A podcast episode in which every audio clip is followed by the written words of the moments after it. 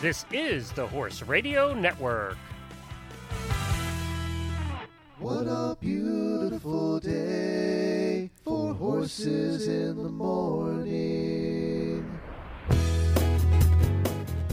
You are listening to the number one horse podcast in the world. Here is your entertaining look at the horse world and the people in it.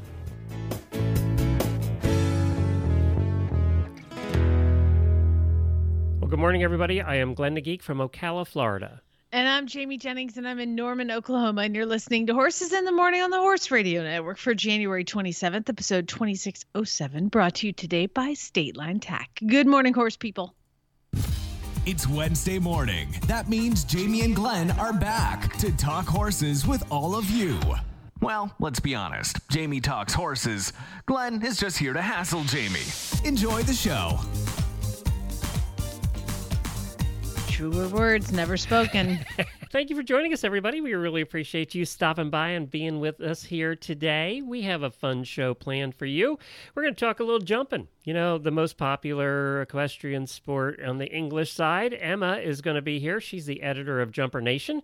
We're going to be talking about how the season's going without spectators, uh, what's coming up, how the Olympics are going to go. Are any of the foreign riders here riding now? All those burning questions we're going to get answered. And then Dr. Seamans is going to stop by to talk about something doctory. Something doctory. Yeah, I don't think we know yet, do we? Ah, you know what? It's back and forth. We we we leave it up to him. Yeah, he kind of just surprises us with what he wants to talk about because I don't think he can really change Dr. Seamans' mind anyway. I think he's pretty set. And he, and for those of you that don't know, Dr. Seamans has been coming on our show for years and years and years. So we and he's best friends with Jamie. Uh, they talk well, all the time. Yeah, I because I call him on Christmas Day when I have a sick horse. Jamie abuses the relationship, and Dr. Seamans puts up with it. That's basically yeah. I don't know why. all right, let's do some daily winnies.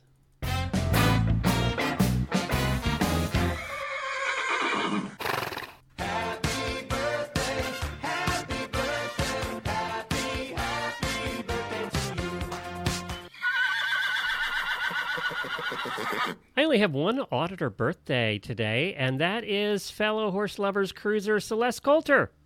Happy birthday, Celeste. Missed you, and hopefully we'll get to go on a trip again together someday. One of these birthday. days.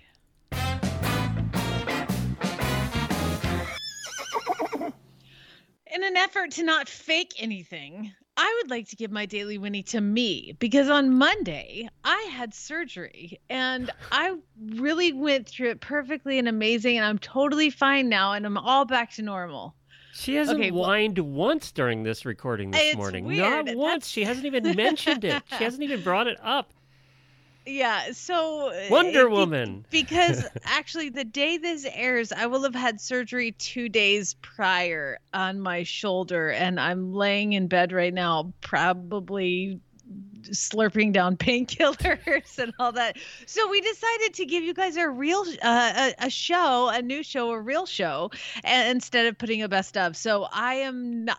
It's it's like a week and a half before. I tried so, to convince her to do it on painkillers, but she refused. Uh, yeah, for some I, reason, I don't think the internet microphone reaches the bedroom. So, uh, yeah, so I'm currently laying in bed right now, but we're pretending that this is live, um, but it's not. I, I don't like to fake it, Glenn. I know, and and I know what she feels like because two days after I had my shoulder surgery, I was on the recliner and not moving either. So, uh, do you own a recliner, by the way?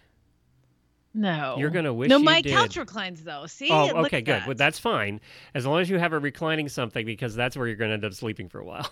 okay. Well, that's that's where I'm at right now. So, in an effort to be transparent, um, I'm actually not here right now. no, she's not here mentally or physically, actually.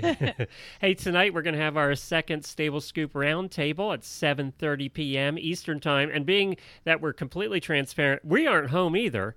Uh, but we're I am going to do that live because we're doing live video on that now. You can find it on the Horse in the Morning Facebook page or Stable Scoop or Horse Radio Network or in the Auditor Room. We put it everywhere, our YouTube channel. And the first roundtable went fantastic. It was a lot of fun, and we got a lot of great comments. So another roundtable tonight. I will be doing it from our RV at Disney World's Fort Wilderness Campground. So let's hope that I have internet and that I can actually get it accomplished. I'm, I'm thinking Disney World should have at least cell phone rece- reception that I can use my uh, cell phone to transmit it. I'm hoping. You never know. You don't have an iPhone, hoping. so anything is possible. Yeah, right. so I'm hoping that there'll be Stable Scoop live tonight. If not, I'll be at a Starbucks in near Disney World doing it. Um, so that's that's that. Hey, uh, we have a few minutes, and you know we- we're recording this ahead a little, so it's hard to do timely things. But I do have you. Do you like Jim Gaffigan? Uh yes, I do. I think he's very funny. How about a few minutes of Jim Gaffigan talking about the Kentucky Derby? You want to hear that? Yeah, bring it. loves to bet on horses. Every spring we track the three races of the Triple Crown. and Every spring I always have the same thought. We're still doing this? Is Woodrow Wilson president? But people love the Triple Crown, the Kentucky Derby, where people bet on horses while they're dressed like characters from Gone with the Wind. It's like prom for gamblers. Do you like my hat? I'm living in my sister's garage. Because I have a debilitating gambling addiction. Shall we have another mint julep? They always announce the winner of each race on the news. You can always tell the horse was named by a guy on his eighth wife. The horse is always named like Viagra's Revenge. Alimony be damned. They show a picture of the winning horse on the news. They could show us a picture of any horse. We wouldn't know the difference. I don't know what we're supposed to do with that horse image. It's not like we're going to run into that horse in a bar. Excuse me, did you win the Kentucky Derby? I did. I won the Kentucky Derby. Now I'm in a bar enjoying a Hefeweizen. There is the classic photo of the winning horse, right? They're, they're always wearing that huge horseshoe wreath of flowers they stole from someone's gravesite. Standing next to the winning horse is the owner of the horse who did not train the horse, did not ride the horse, and based on body language, has never really met the horse. there the owner stands, looking like they've never paid taxes. Sitting on top of the winning horse is the jockey who's dressed like he just came from a local pride parade. They always interview the jockey expecting some insight. They're like, How'd you win? The jockey's like, I whipped the horse and it ran. It's very rare for a horse to win all three races of the Triple Crown, mainly because they're horses and they don't care. Mostly they just want someone to stop whipping them because they're horses. I didn't know this. After the Triple Crown, all those horses retire. They retire at the age of three, which feels early. they retire and then they're sent out to stud. Those horses get paid to have sex, which in some ways is better than winning the Triple Crown. That's like the quadruple crown. That's got to be an adjustment for those horses. Like, hey, remember when we whipped you and we wanted you to run? Well, now when we whip you, we're going to have you do something a little different. There's a little Jim Gaffigan. It's actually about 10 minutes, all about horses. I just love when horses become a part of the fabric of life. You know, like I love that. I love And I actually have seen him in some of the coverage. He does go to the Kentucky Derby. He probably owns a horse and probably has never met him. That line was good taxes. because you know that's true, right? Some of these owners have never seen the horse. anyway, that's Jim Gaffigan. You can find the rest of that on YouTube. I'll put a link to it as well. Uh, State Line Tack. Let's talk about State Line Tack. Have you All spent, right, well, spent any money want- lately? Uh, I always spend money, especially at State Line Tack, especially on Wednesdays when we sit here and we look at the internet and we see what sales there are on State Line Tack because there's always a great sale. And, you know, being transparent, it's a week and a half out. I don't want to go to State Line Tack and pre shop because there could be, I guarantee, there's a sale right now at State Line Tack. And being horse people, there are things that you need right now. If you go to State Line Tack, again, um, uh, this is a little early. But I'm not on any painkillers. I can promise you that right now, if you go to statelinetack.com, there will be something on sale that you need. Mark my words. And I do know that they have a Valentine's Day sale coming up. So I'm just saying. I do know that. You know what is shocking, Glenn, is you know, uh, State Line Tack puts their Valentine's sale at an appropriate time. But what is amazing is that December 26th, if you walked into a Walmart, it was all things that were designed for you to buy for your sweetheart on Valentine's Day. And I started thinking, isn't that candy a little stale? Don't buy candy on December 26th for February 14th. Go and buy yourself a clearance aisle item on State Line Tack. There you go, statelinetack.com, and we thank them for their continued support of Horses in the Morning. Maybe, then maybe not after this, but it's fine. Yeah, no, they'll, they'll, still, they'll stick with it. And now it's time for Ema Klugman, who's the editor at Jumper Nation. Hi, Ema. Welcome to the show. Hey, Glenn. How are you? Thanks for having me. Good. So you're the new boss over at Jumper Nation, huh?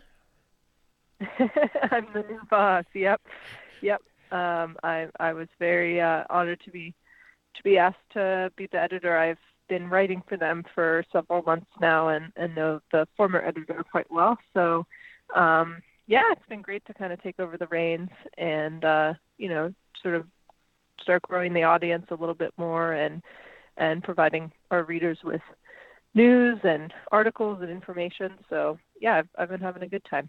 I have our- a question yeah. before you go on, Glenn. Where are we talking to you right now, Ema? Where are you? I am at my farm in Clarksburg, Maryland, which is about 45 minutes north of Washington, D.C. And on the Uh, farm, are you in an office or are you in the barn? You know what? Right now, it's such a nice day. I'm actually sitting outside in my jump field, sitting in the sun because it's so beautiful out. And um, I just got done helping a working student clip some horses. So, yeah, we're kind of juggling as always. But, A uh, horse yeah, girl's that's where I work is right now. never It's- done, Glenn. Nope. We finally got a horse chick to sit down for a minute and talk to us. I love it.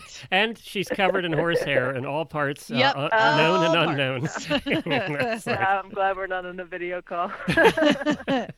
she's now itching everywhere as she's talking to us. so I Oh, yeah. assume you are a jumper. Yeah, yeah. So I've done um, I've done a bit of show jumping. Um, mostly, I'm an event rider actually, um, but I I spent the first few months of 2020 actually working for a show jumper down in Wellington, Florida, and so I got a good kind of view into that world. And I've had um, you know a few horses. Generally, my event horses I do some show jumping with as well, just sort of as some practice and cross training. But I do have quite a few sales horses, and a lot of those go into the the show world. So yeah, kind of got a a toe in each pond, if you will. Okay, and cool. um, you know, show jumping as a sport really fascinates me. I think one thing I learned, you know, spending some time in that world, even just from a training point of view, is just the, you know the incredibly uh, small margins there are in that world. I mean, they are in eventing as well, but because we have three phases in eventing, they're sort of spread out across the phases, and of course, you can make up a little ground. You know, maybe your horse isn't as great in the dressage, you can make up some ground in the jumping, or vice versa. Maybe your horse is a little slow, but it's a great jumper and great on the flat. In the jumping world, you, I mean, it, to be competitive, um, you've got to be unbelievably accurate and good, and you know the horses are so good now as well. So it's um, it's a it's an amazing kind of sport, um, and really, I think, really fun to watch. So, so uh, w- right now uh, we're in January and the season's going strong in Florida, and in two locations, actually three locations in Florida right now. We have what what's going on in Wellington, and we have two shows going on in Ocala. So there's even more opportunity for jumpers than there ever has been. Oh yeah, there's um, there's a lot going on. There's a lot of options, which I think is really great for the sport because you know people can kind of uh, vote with their feet, if you will. They can they can go to the venues that they like and their clients like, and you know kind of support those horse shows. And obviously there was a bit of controversy around the the whole WEC um, opening with the USEF and all that stuff, but it seems like that you know they've reached a little bit of uh, an agreement, which is good. Um, and it seems, you know, it's great that there's world class facilities for these riders and horses to show in. So, And what's kind of nice Uh, too is they're close enough. For those that don't know Florida, it's a big long state, but it's about four hours from here maybe Yeah. four to five with In- a trailer. In Uh, Florida terms, it's pretty close. Yeah. so people do go back and Um. forth. There's actually what a lot of people don't know is that uh, there are private jets that fly back and forth from Ocala to Wellington almost daily with riders in them. Um, Wow. Yeah, Yeah. uh, they'll fly up, do their classes here, and then fly back to Wellington, and the horses just you know go by commercial carrier back and forth. Uh, so yeah, it- or I think some riders even have horses in both locations that they kind of go between. yep. You so, know, they're, they've got a few based up in Ocala and a few in That's Wellington. the life right there, man. yeah, yeah, getting your private jet. Yeah. Forty-five minutes. Honestly, you're in. sounds a bit exhausting, but uh, it's not bad when you can go on a jet, obviously. Are there any overseas competitors here right now, or has COVID killed that this year? No, there seems to be quite a few. Um, I mean, certainly there's, you know, I was, I was watching a, uh, one of the opening West classes last week, and you know, Darragh Kenny was there, and a few European riders. I think, you know, once once you get to America, it may be honestly a little bit easier to show here than it would be in Europe, um, and the restrictions in Europe change quite a lot. Um, you know, based on what's happening. Whereas here, it, tends to be more open, particularly in Florida, I think. So, you know, it, it may be less risky if you can get your horses over here to do that. Um, but obviously, we're all kind of uh, living on the edge a little bit in the moment, or, or not totally sure what the future will look like. So, I think people just have to have you know, plan A, B, C, D, E type of thing, maybe even going down to the Roman numerals, um, like we did last year. But uh, yeah, there seems to be, you know, a, a good amount of international riders. I think the lucky ones got it here. Uh, you- you're right. I do think Yeah. that the lucky ones got here. Uh, so the qualifiers for the Olympics, how does that work this year? Did we start over? Have we basically reset the clock from last year and we're looking at them afresh? You know, I can't claim to be an expert on that. Um, I think probably, um, you know, riders and horses have to show form.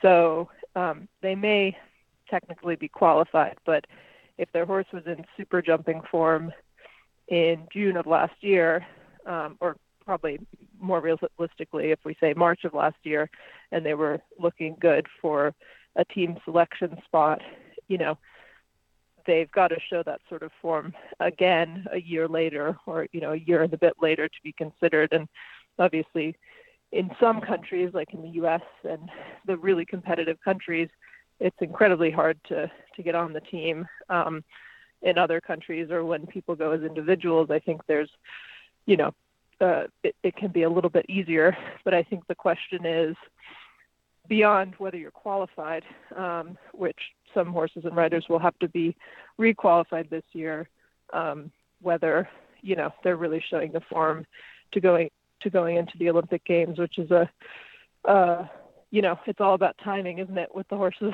it Yeah. always is. it Um, always is. and you and know a lot changes in a year.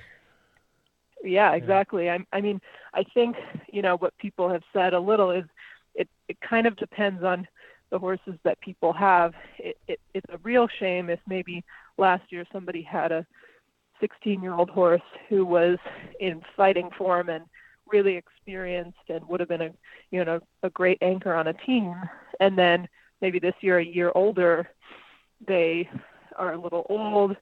Um, to do it. Maybe they're not. Maybe they're fine to do it a year older. Um, but it works the other way too. I think maybe if someone had a nine-year-old last year who was, you know, a really spectacular horse, but maybe short on experience, a year later they're more mature, and it's uh, it's an advantage for them. So I think it kind of depends, you know, on where people are at. And for some people, they're probably counting their lucky stars because they have a better shot, and other people are probably, you know, wishing that it could have happened last year because they were, you know, in a, in a good spot. So I gotta, I gotta tell you, I think one thing that's different this year is we we snuck over to the World Equestrian Center because you're not supposed to have spectators at these shows right now, and uh, Yeah. we did sneak over there. Um, and it was weird watching jumping classes with nobody in the in the stands. And uh, you know, we've all been well. most of us have been to Wellington at one time or another, uh, and Mm-hmm. we go there. You go there on a Saturday night, and the place is packed. You can't find a seat. I mean, there's 2,000, Oh, yeah. 5,000 people there. It must be like, weird right now. And it's a whole big thing. It's very entertaining. Yeah. It must be weird right now. it must be just yeah, weird. and you know, it, I I wonder. It it would be interesting to ask the riders how they feel because um, certainly in eventing, you know, some people really say that the crowd, you know, lifting them around the course and cheering for them makes a huge difference on the horse and the team and sort of the atmosphere. And when you don't have that, I mean, it's kind of like I guess NBA basketball right now, right? You don't have all the the people in the crowd cheering you know, you wonder how that affects athletes, not only the the riders, but you know, possibly even the horses. I think they all react to atmosphere, so it feels a little less real. I mean, who knows what the Olympics will be like once we get to that point in the year, whether there'll be spectators or how many there'll be. Um, but it it does feel different from a from a sporting point of view. So, well, well, I, one last question, and I'll let you go. Um, you know, we all know the names Eric Lamaze, and we all know McLean Ward, and and the list goes on of the of the big name riders. Is there a young upcoming rider that we should keep an eye on? That if you had to pick one, who would it be? For the Olympics? No, just in general, somebody that you know. Oh, is- just in general. yeah, I think The, the, Olympics is. Um, Yeah, the Olympics watch. is going to be the Eric Lamaze. You know, it's going to be the McLean Wards and, and that group. We, we, Yeah. we know who that's Yeah. going to be. Yeah. Yeah. Um, look, I mean, uh, he he wouldn't be a a, a no-name rider now because he's had he had a lot of success success last year and a little in 2019. But I think Brian Moggre um, is uh, what what would he be? Maybe like 19 or 20. He's very quite young, and he's had pretty significant success. Um, and you know, was on a Nations Cup team last year in Wellington. So that would be one that I would watch. Um, I think he's he shows a lot of you know maturity in his in his riding, and uh, honestly, it's hard to believe that, he's that young. But I think that would be um, someone that's kind of challenging the the top guys and and right, women. Uh, So Brian Moggre, so you're uh, who we all need to keep an eye on. Then that's your pick for this year. I would keep an eye on him. Yeah. Okay. But you know, the thing about about uh, horses and sport is that you know it, it's basically fair game. If you if someone gets their hands on a really good horse, and maybe it's a maybe it's just kind of luck or whatever, they can they can rock it right up there. So it's kind of a it's an amazing sport in that way, and um, you know I think there's a lot of young talent, which is which is very cool and, and fun to watch. Ema Klugman uh, of Jumper Nation. It's jumpernation.com. Thanks for joining us. Appreciate it. We'll keep in touch with you as we get closer to the Olympics. Awesome. Thanks so much. All really right, nice th- to chat thanks, with Ema. you. Go Okay, back to clipping bye. horses. oh, I could just picture her out there covered in hair and itching. Uh, this episode is also brought to you by our friends at Equiderma. Equiderma wound ointment is a must have in your medicine cabinet. It visibly amplifies wound healing, stops proud flesh from developing, minimizes scarring, reduces pain, and keeps flies out of wounds. You will find that with cons- consistent use, you'll see a noticeable progression of steady healing every day. Plus, it's a great treatment regimen for common skin rashes and sores. Find it all at and all the different products at equiderma.com. That's all the Equiderma products at equiderma.com. Is This is my famous favorite famous horse trainer in all of Oklahoma. I bet. I hope you're recording, Glenn. I did. that, I, I got that know- under. I do. Okay, good. Mm-hmm. it is. How you doing, my friend? I'm the only horse trainer you know in Oklahoma, so it's fine. Well, you're the very best. In a field of mediocrity, you stand head and shoulder above them all. Yay! Uh, play the bumper, Glenn. Let's get started. It's time for the Horses in the Morning Horse Health Report. When our intrepid hosts, together with an unlucky member of the equine veterinary trade, attempt to inform, enlighten, or terrify horse owners everywhere into funding a Kickstarter campaign to mass produce Kevlar coated, bubble wrap lined equine products. Yes, that is the voice you hear. You know very well. It's Dr. Madison Seamans. Hi, Doctor. How y'all doing? Thanks so much for calling me. I love that. I love that trailer about uh, inform and terrify the unsuspecting horse population of America. Yes, that's that. That fits me to a T. it, it sure does. How's life up there? And is it a little chilly up there in Idaho? We've we've had a real mild winter. We've only had a couple of light dustings of snow, so we've been able to be out playing with the horses on a pretty regular basis. How's business this time of year? It's it always gets a little bit slow. Uh, the uh, you know when when the weather gets bad, you know they they go out there and if old Buck comes up to eat a slake of hay he pitched over the fence, he doesn't have any lot of his own blood on the outside. Everybody thinks he's okay, so which is good. We we get a chance to to take time for ourselves and and uh, I'm you know I'm always writing and painting and drawing and the Mrs. Dr. Seamans has a, a honey-do list that's fairly long, but I shall digress. I uh, the the Mrs. the the Mr. Jamie Jennings also has a, a honeydew list that's pretty constant. How about you, Glenn? Um, no, I don't have any. I'm fine. I'm good. Yeah, right. Yeah. that's because your wife don't want you to fix anything. No, Just no. Leave it alone. We hire people for that. Yeah. there you go. So, Sometimes doctor, a man needs to know his limitations. That's correct, and I've learned mine a long time ago. I'm old enough to know that. Oh yeah.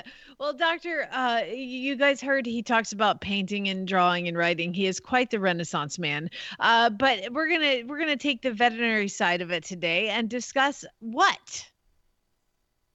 I, I was been I've been interested in some herbal remedies here recently. Uh, I get uh, questions about these kinds of things on a fairly regular basis, and I think people succumb to uh, wanting to do as much as they can for their horses, and and they kind of fall victim to some advertising, and and some of this stuff is is fairly harmless, but some of it's pretty nasty. So we got to be really really careful for what we're putting in or on our horses because uh, sometimes advertising can be misleading. I know it comes as a shock.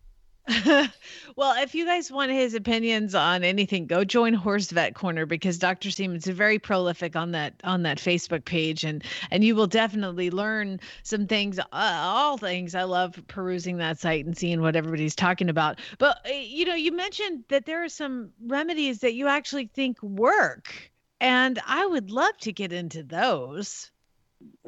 Well, that that would constitute that would constitute me having to mention a brand name because there's there's one thing out there that only one company makes. Is that going to be a problem? Uh, I don't think so. Okay. Uh, one of the one of the things that we've been battling for a long time now is equine gastroesophageal ulcer syndrome, uh, aka ulcers, and uh, we've been we've been fighting this thing for a long time. Uh, we probably it's probably been going on forever, and we just couldn't diagnose it until the advent of the of the really long three meter endoscopes. We can actually get down into the stomach and look at some of these horses. And so a lot of these horses are taking some pretty expensive anti-ulcer drugs. Uh, you know, omeprazole is, is the one that's being used mostly. Uh, but there have been a whole bunch of these all natural herbal type clay type remedies that have been out there for a long time. And bottom line is that nothing you can buy at a feed store is going to help. And if your horse has got an ulcer, you've got a problem. So the omeprazole has been kind of the go-to drug. Purina came out with a product about three years ago. Now, actually, I went to a seminar. It was at the AAEP meeting. I believe it was when it was in San Antonio. And they presented a pretty, pretty extensive uh, line of, of research that they had done trying to figure out what it would take to elevate the gastric pH without a lot of pharmacology. And uh, they came up with a seaweed product, and it kind of smells like seaweed a little bit, and it's called Outlast. It's a pelleted ration, and uh, you feed a cup of that every time you feed the horse, and that will elevate the gastric pH above four, which appears to be kind of the level that we can get so that we don't have ulcers forming. Uh, how those form is is a whole nother conversation. But I've been really impressed with this stuff. A lot of people I don't think it's a good idea to spend a thousand dollars a month on omeprazole in the first place, and it's probably not best thing to do for the horse. There's there's things that the proton pump inhibitors do, which is what omeprazole is, that may not be in the best interest of any of us. Uh, so if we can get these horses spilled over onto something that's a little closer to natural, uh, that, that really goes a long way to sort of helping these guys. And so I don't know who was it decided we should mix up some seaweed and see if we can't help a horse with EGUS. But they they did it, and I'm pretty impressed with. It. I have actually I have one of my personal horses that's on that, and uh, I'm I'm really happy with it. Well, actually, Purina is a has a show on the network, so that works out just fine, Doctor. So the Purina Outlast a cup a day, and what are some? I know this is no, it's a, no, it's a cup. It's a cup with every feeding. Oh, cup with every feeding. And so, okay. so, so if you're feeding them twice a day, you'd, you'd want to do it twice a day. So it's not, you know, it's it's it's not perfect. Doesn't fix all of them, but boy, oh boy, if we're just looking at management, I've, I've really had a had good luck with that, and and then a slow feeder uh, it's it's actually the the act of chewing and swallowing develops these buffers in the saliva that will also keep that pH elevated. So my personal horse is on a slow feeder and uh, and then the Outlast, and and that combination has worked really well for us. Now this is a, the most loaded question in the world. What are some symptoms of horses that have ulcers that we can see from just the naked eye? uh, t- two things. It's going to be mostly it's going to be just this horse is kind of off his feet, and they'll have some mild colic-like symptoms periodically. They can kind of wax and wane. He can be okay for a while and then not so okay. Uh, that's the biggie. But then the other one that I find very interesting is that some of these horses get pretty cinchy. And so when you when you first start tightening that cinch up, these guys kind of go, oh, you know, that doesn't feel so good. I've had some horses that were so sensitive that just touching that area with my finger would elicit ears back, head back, you know, hey, what are you doing? And I had I've had a couple that even just getting back there towards their flank would uh, would elicit a, a pretty pretty violent reaction. And so, you know, there's two ways to the diagnosis. One would be to endoscope them, and the second would be treat them for a week and see if they respond. So mm-hmm. I, I don't have an endoscope in my practice. And so some of these horses, I'll either refer them for endoscopy or we'll just treat them for a week. I mean, you can treat them for a week for not a whole lot of money. And if they're going to respond, they will respond with the, any of the antacids. I, I start them with omeprazole. I just don't keep them on it for a long time. So if they'll How, respond to that by meaning meaning they're not going to be cinchy anymore, they're not going to be reactive when you touch them at their flank. That's a pretty good indication that's what you're dealing with. And then we'll spill those horses over onto onto the Outlast and the slow feeder, and I've had I won't say a hundred percent response, but close to. So if the horses are a little cinchy, they're a little off their feed, and you decide, okay, let's treat them and see what happens and see if these things improve. Uh, how long like how long should an omeprazole treatment actually be? Because you see online people say oh give them five days two weeks one month three months uh, all the things. But to me that seems very kind of irresponsible to just post on facebook. So what in your professional opinion is the time that it takes with omeprazole to cure some ulcers? Well generally speaking we're we're probably not talking about curing anything. There's whatever the physiology or pathology that was involved that started this process to begin with is probably not going away. You know, we associated that with stress. Well, this horse of mine is on five five acres of irrigated pasture and he gets ridden, you know, once a month. What what kind of stress is that? I mean, you know, but that's but for me, I, I I like to to use pharmaceuticals sparingly and for as short a period of time as possible. And so in in my hands, if if I'm pretty sure we're dealing with a EGUS patient, they don't get any of the NSAIDs, they don't get any Banamine or any Bute. There's some narcotics that we can give them, low-level narcotics we can give them for pain, uh, but the but the NSAIDs tend to be very very ulcerogenic. So if you've got a colicky horse and you continue to give him Banamine, if it's because he's got an ulcer, you're going to make things a lot worse. So we need to avoid that. And then for me, I just have them on the omeprazole for about a week. And uh, really? uh, you know, I know Merck's going to be really unhappy when they hear that, but you know, I don't work for you. I work for my clients. I work for people like Jamie. And and so if we if we can get them back on their feet, eating with their normal interest, and not and, and an improvement in their cinchiness with a week of omeprazole, we just we just spill them over into the outlast and the slow feeder, and I I rarely have to go back and retreat a horse. Wow, that's amazing. So the slow feeder is what, like a slow feeder hay net type thing? Yeah, that's that's the kind I like. It's not not the hay net with the six inch squares on it. It's the hay net with the like an inch and a half inch squares. And so the horse really has to work at getting that. Ideally, if they can be out on pasture, then that that's probably what we want to do. But but again, this horse of mine, he is on pasture, so you know you can't you can't make it you can't paint these guys with a with a big wide brush. So, but the just the the fact that the horse is chewing constantly in nature in nature they're they're grazing 16 hours a day. Mm-hmm. And so if he can be chewing constantly, then he's going to be releasing those salivary buffers that will elevate that gastric pH to keep it at a more healthy level. Fantastic. Awesome. Well, you know, as always, we love to have you on. What what else is kind of like up and coming in the world of medicine because you always have your fingers kind of on the pulse of the horse medical world. What else is happening that you've, you've well we, heard we, about? We want to just stay. We just want to stay on the on the on the realm of, of nutrition type related things. Uh, we hear an awful lot about probiotics, and this is not new.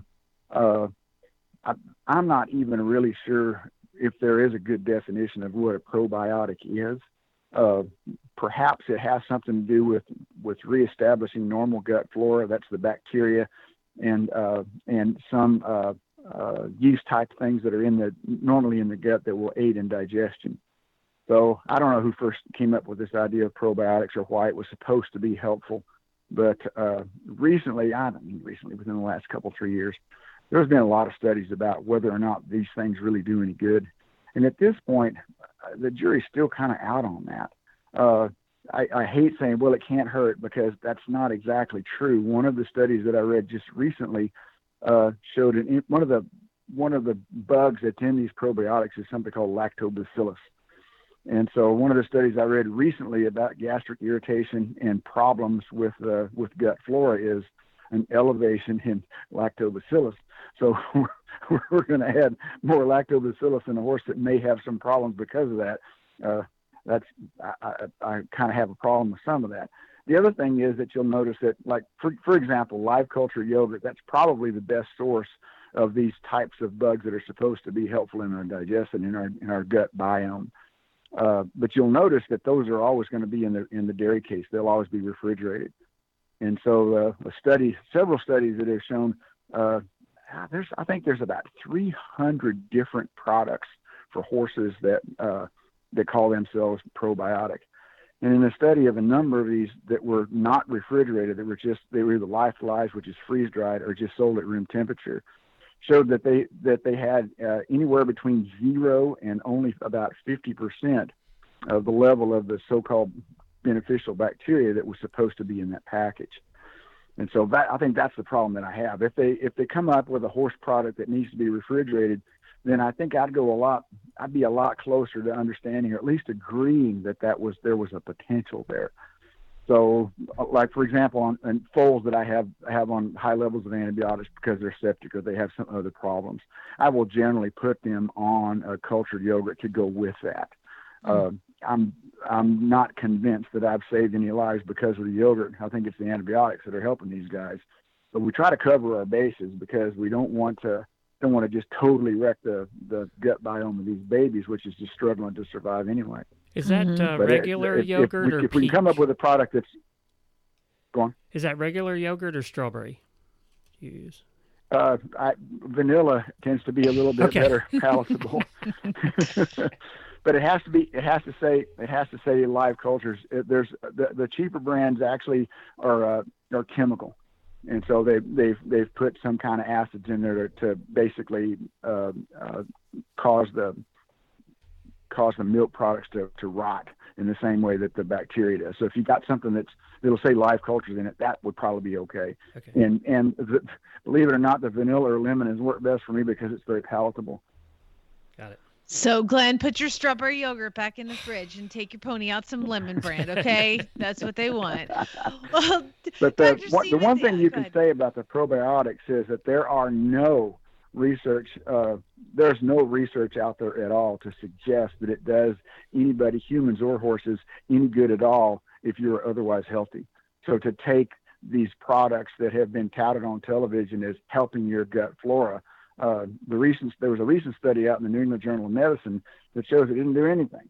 So if you like it because it tastes good, go for it. But don't don't think you're helping yourself because uh, most of these things are just sugar anyway. I mean, it's just a little sour milk and sugar is what it boils down to. See, and I That's I why fell they're victim... so good though. That's That's what I'm talking about. If it says corn syrup in it, do not eat it. Okay, the, we should know that by now. But it's funny. I fell victim to the uh, you're premenopausal. You need um, these, you know, probiotics to help that. And so I don't know how I started taking probiotics about a month ago. So we'll see how it goes. So far, I haven't really noticed. You know, all the weight loss they promised hasn't happened. So I'll keep you posted. but Dr. yeah, well, well, your your your husband will probably be a better a better mark of if it's really helping any kind of psychological things you got going on. Oh, but she's she's him. on no beer uh, January, so she's grumpy anyway this month. Yeah, Uh, it's yeah, true. yeah, this- drink, drink your beer. There's sober people in Africa. Come on. and with that, Doctor, where can people find you and your book?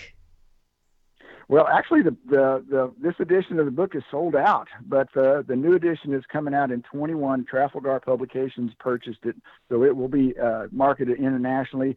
I think they're going to translate it in Spanish and German, and uh, I don't know if they're going to have a Texas version coming out or not, so my friends can read it. But uh, you, you can you can see me at Horse Horse Vet Corner, which is a Facebook page. Uh, my personal website is cornerstoneequine.com with one e between cornerstone and equine.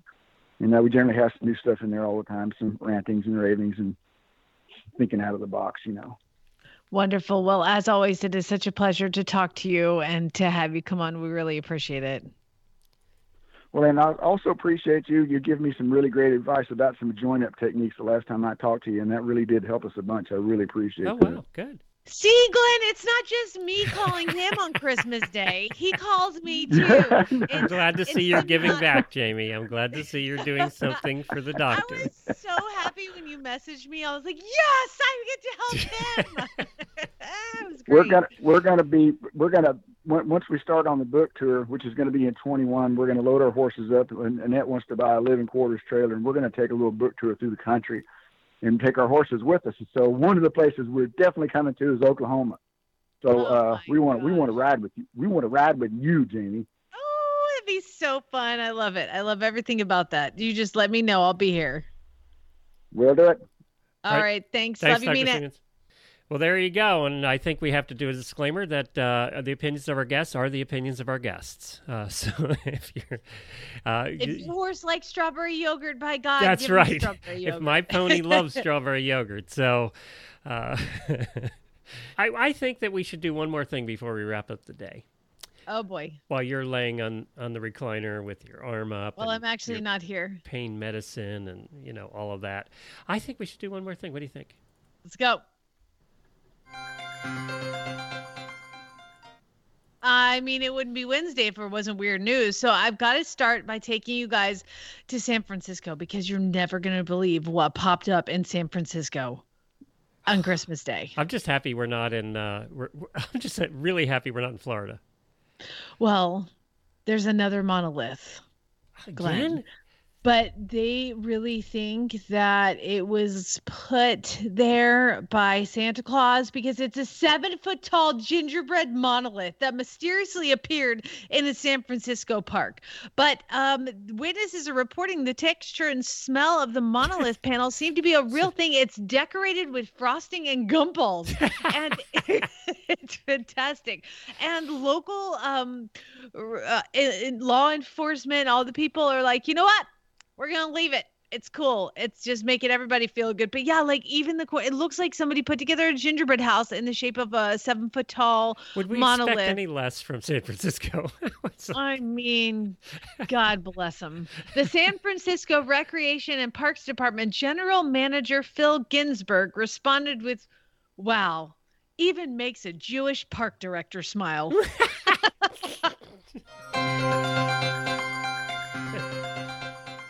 Well, we're going to go to Arizona now. We're making our way across the country. And this time, uh, there's some pretty good photos and videos of authorities in Arizona who are currently trying to identify the owner of an animal that was found next to a highway where it was suspected to be abandoned. It was left there with a cup of water, uh, spotted running loose on US 89 between Flagstaff and Cameron. And uh, the De- Arizona Department of Public Safety had to send troopers out to rope the pig.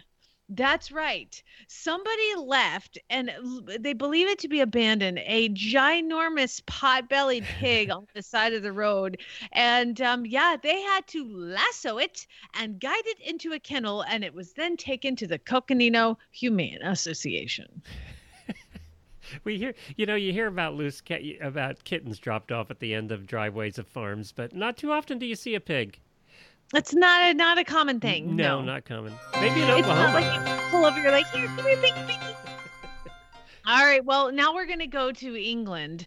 And, uh, you know, this was a couple days before Christmas. I'm just getting caught up on some of the weird news because uh, listeners have been submitting it to me for so long that I finally got back and went back in the annuals of weird news and found that on Christmas Day, Shauna Roberts, 34, she was in her kitchen and she was making Brussels sprouts. And she called over her children, Jack and Michael, 14 and 10, to show them the discovery that she made. Do you know what was on the bottom of her Brussels sprout, Glenn? I don't know. Jesus Christ. That's right. Jesus's face was on the bottom of the Brussels sprout. And so she put it aside. She's like, I can't cut up Jesus and bake him, obviously. So she put him on the shelf. And in a couple hours, she realized, she said, I thought it was funny, but then it was even funnier because I looked up and I couldn't tell if it was Jesus or Johnny Depp. he started to turn into Johnny Depp. And she said to her friends, I wish for Don- Johnny Depp for Christmas, and I found him at the bottom of a Brussels sprout. Well, they're not worth eating, so at least there's something they're good for. I love them.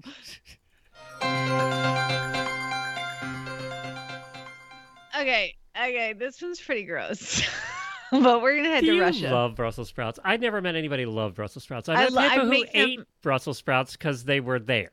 But I make them like twice a week. It's just all about how you cook them. Our mama's boiled them or took them out of a can, Glenn, and it's that's a terrible way. You got to roast them with some balsamic uh, reduction and Parmesan cheese. Then they're amazing. Okay, carrying on. We are going to head to Russia because there's a man who they they they haven't released his name, but he had to go into surgery. you wouldn't be able to say it anyway. So That's true. That's true.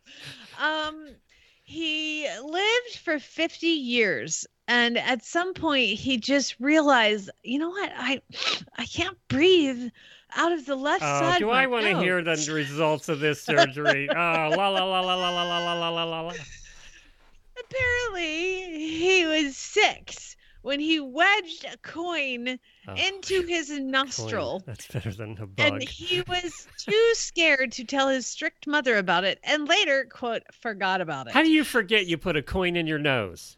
Uh, he apparently managed to live the next 50 years unimpeded by the blockage, but then recently started complaining he could not breathe out of that nostril. And then so he went to a hospital and was given a scan, which showed an object in the nasal pack- passage. Now, it's almost like turned into a pearl where, like, these stones in the navel cavity formed around the coin, which eventually God. constricted his ability to breathe. And they removed it, and there's photos very in they didn't have to show. They said they operated on him friday and he was discharged on monday and he has now regained full nasal breathing. But this like took me down a rabbit hole. And did you know that steve easton from surrey had a sneezing fit with the tip of a toy dart shot out his nose he put it up there at age seven. His parents took him to the hospital, but they were unable to remove it. And he forgot about it. And then he suffered headaches. How do these uh, people for forget they, that there's a dart in your nose? How do you forget that? He said he was completely unaware the dart had been stuck in his nose for 44 years. His parents didn't remind him that when he had chronic headaches for 40 years that maybe it has to do with the A dart dart, in his nose. that was up your nose.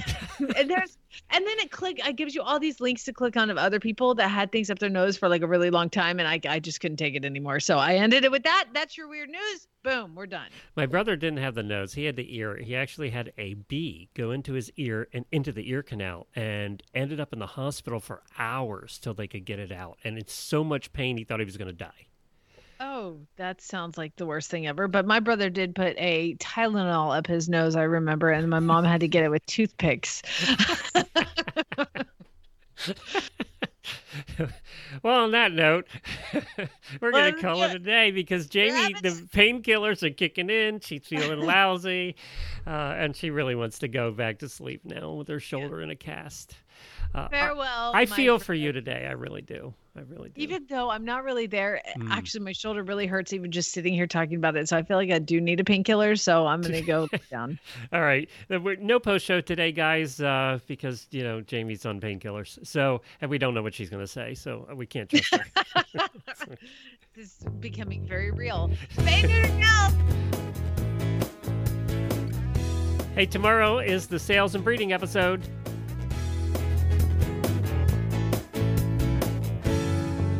Kayla's not on painkillers, as far as I know.